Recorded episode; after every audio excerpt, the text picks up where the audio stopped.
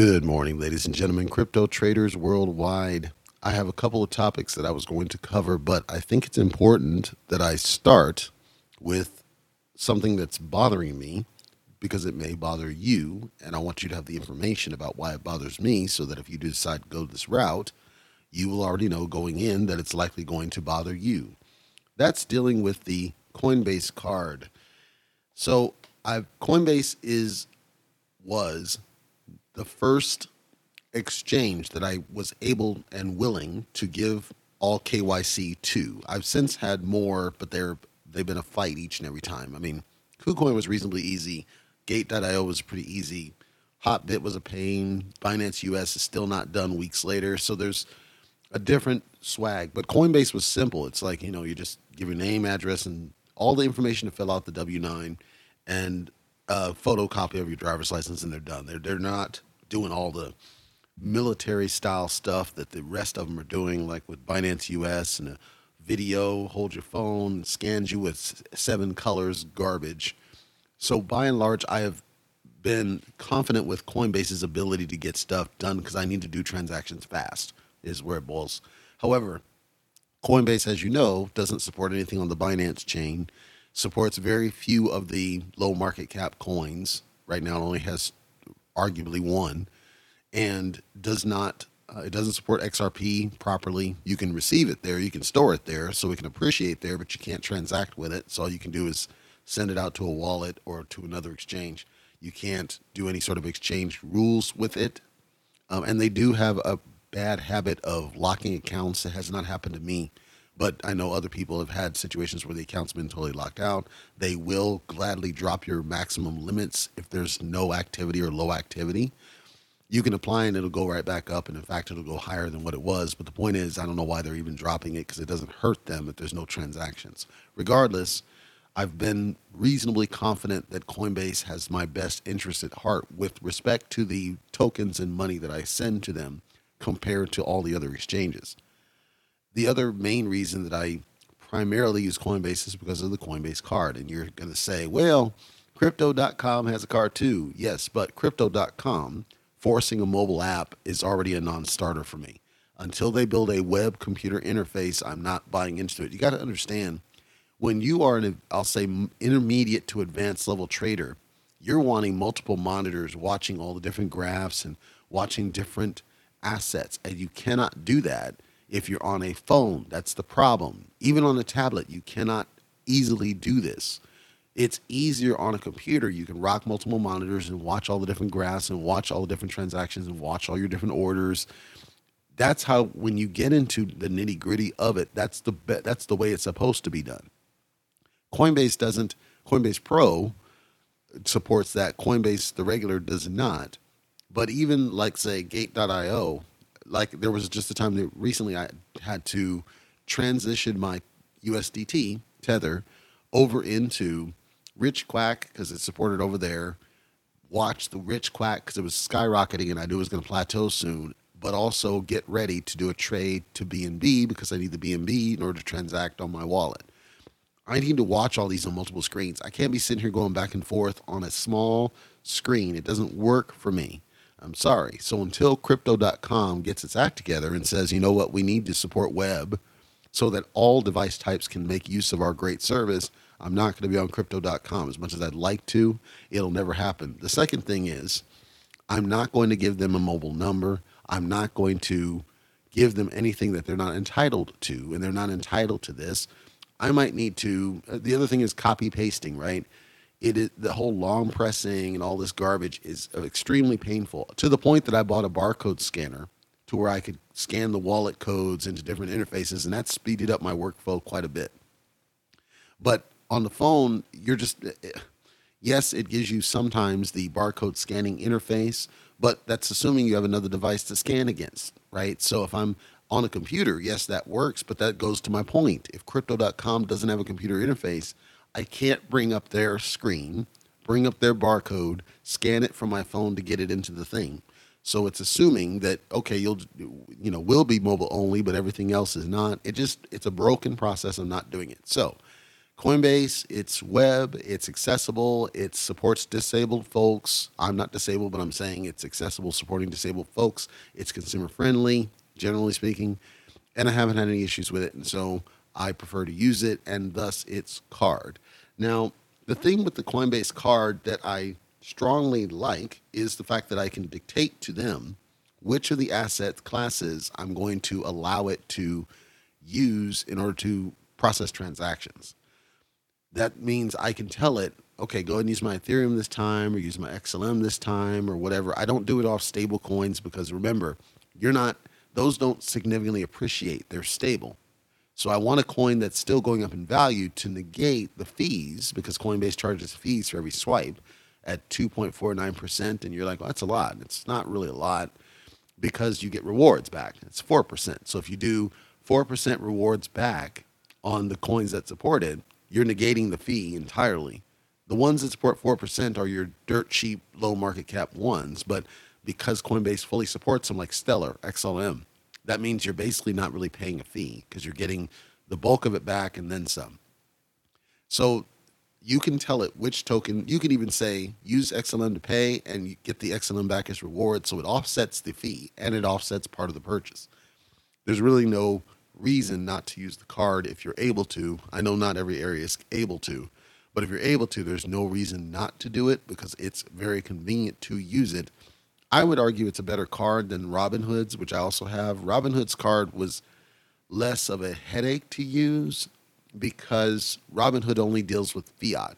So in the Robinhood side, it just knows that your stock is worth, you know, 5,000 bucks and it just says you got 5000 to work with and it will determine on the back end how it distributes for the sale but you have to tell the account all right i'm going to allow you to use say 500 of this 5000 for these transactions and then it just knows what to do on the back end so there's less headache. The downside is there's no rewards for the robinhood and there's no benefits beyond being able to just swipe the card. Well at that point i might as well just use coinbase. The big picture on the Coinbase card is for what I needed to do today, I had to do a bunch of transactions and rush around.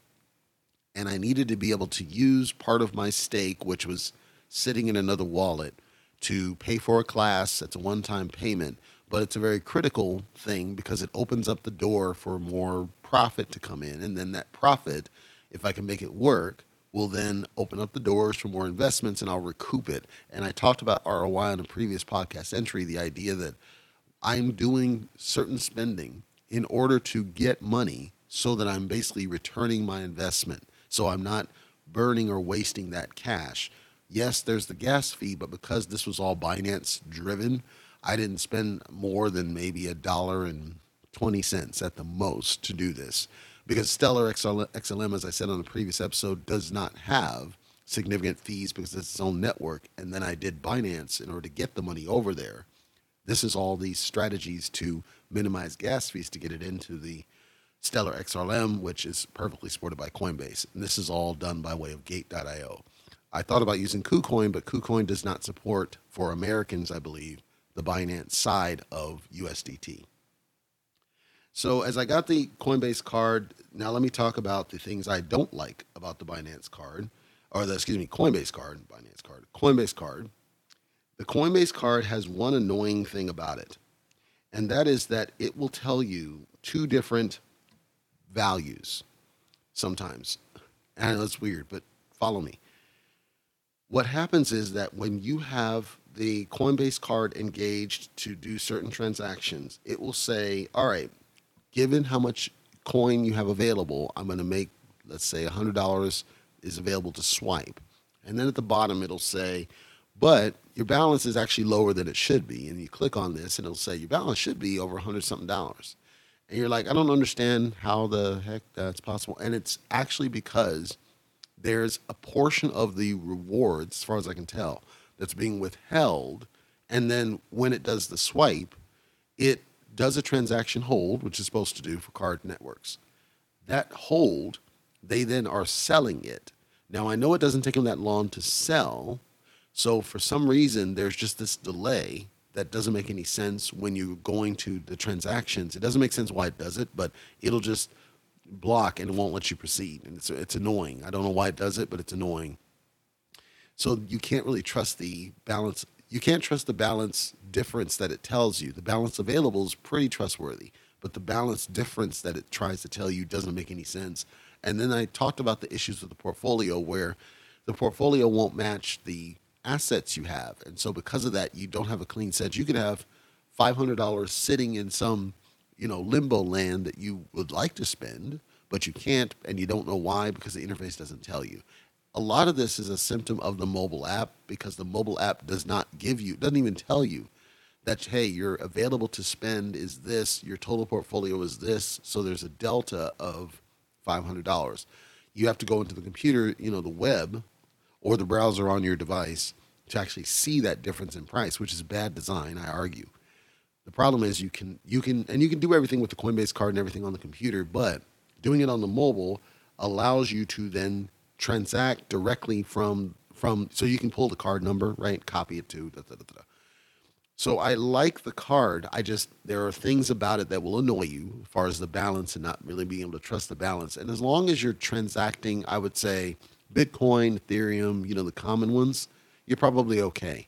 I think what's happening with this is it's anytime it's tokens that are not Ethereum um, based, Bitcoin based coins, I think it starts to have some issues. So like early on, I was doing different ones like Cardano. Cardano's pretty clean. I was doing Solana. Solana seems pretty clean. I was doing Compound. It's pretty clean. Um, and then I got some free tokens from some of the some of the um, exams and things that they give you, which is cool that they do that.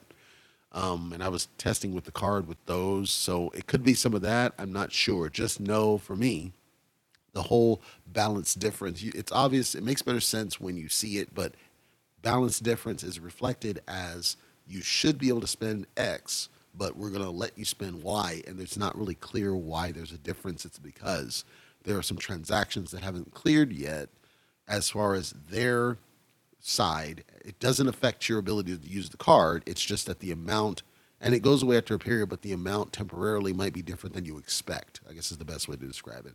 But I think it's an awesome card for what it does, and certainly better again than Robinhood's by far and away. Because again, Robinhood is crap for crypto. But I haven't used Crypto.com's card. I'd love to, but they need to get a computer interface because I, I can't imagine doing what I'm doing at the level I'm doing it without the computer and my multi monitor setup uh, and the ability to do copy paste and the ability to do screenshots and the ability to navigate fast with a mouse and keyboard. I, I can't, I simply cannot picture doing it on the tiny little screen. Even though I have a tablet, it's still a tiny screen. You're touching it. Sometimes it doesn't respond.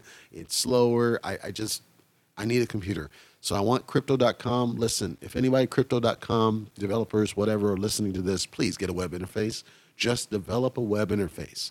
Then create a wrapper that calls that same web code through Android WebView or Apple's equivalent, and then you have your mobile app and you're done. And you'll have one set of code. It's the same thing that you're probably doing now. We have one set of code.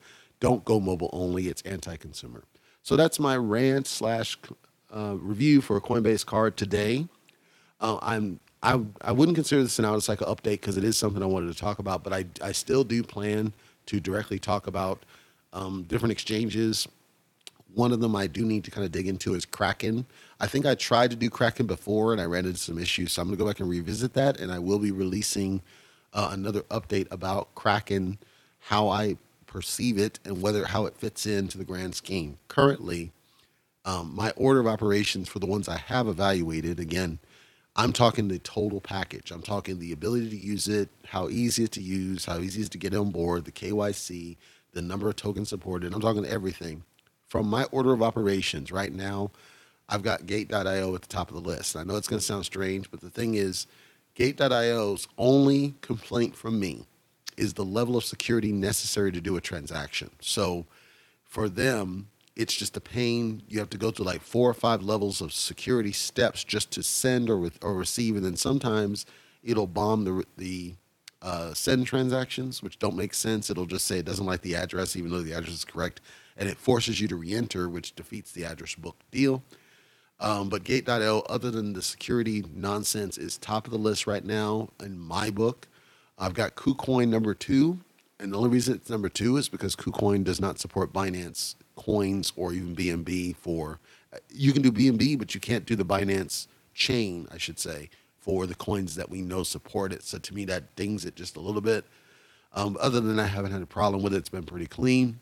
Uh, third on the list, I'm going to say is probably eh, it's a sticky one. I'm going to say Coinbase. I, I had to struggle a little bit. I'm going to say Coinbase only because of convenience. Then I'll put Hotbit beneath Coinbase because Hotbit has delays in certain sends. And so it's like, okay. So I'm going to be going to the next one, which again probably is Kraken. Talk about Kraken and how it works and my perception of it as an exchange. Here's the truth though, guys. You're going to need to be embracing multiple exchanges because certain coins will only be listed on one exchange versus another. Things like SHIB are the outlier. Most of these smaller ones, smaller market cap, are going to be one or the other. So you're going to want to be used to the different exchanges, and that's why I'm doing this exercise. Be on the lookout for that, and I will see you guys probably later in the afternoon, I'm thinking.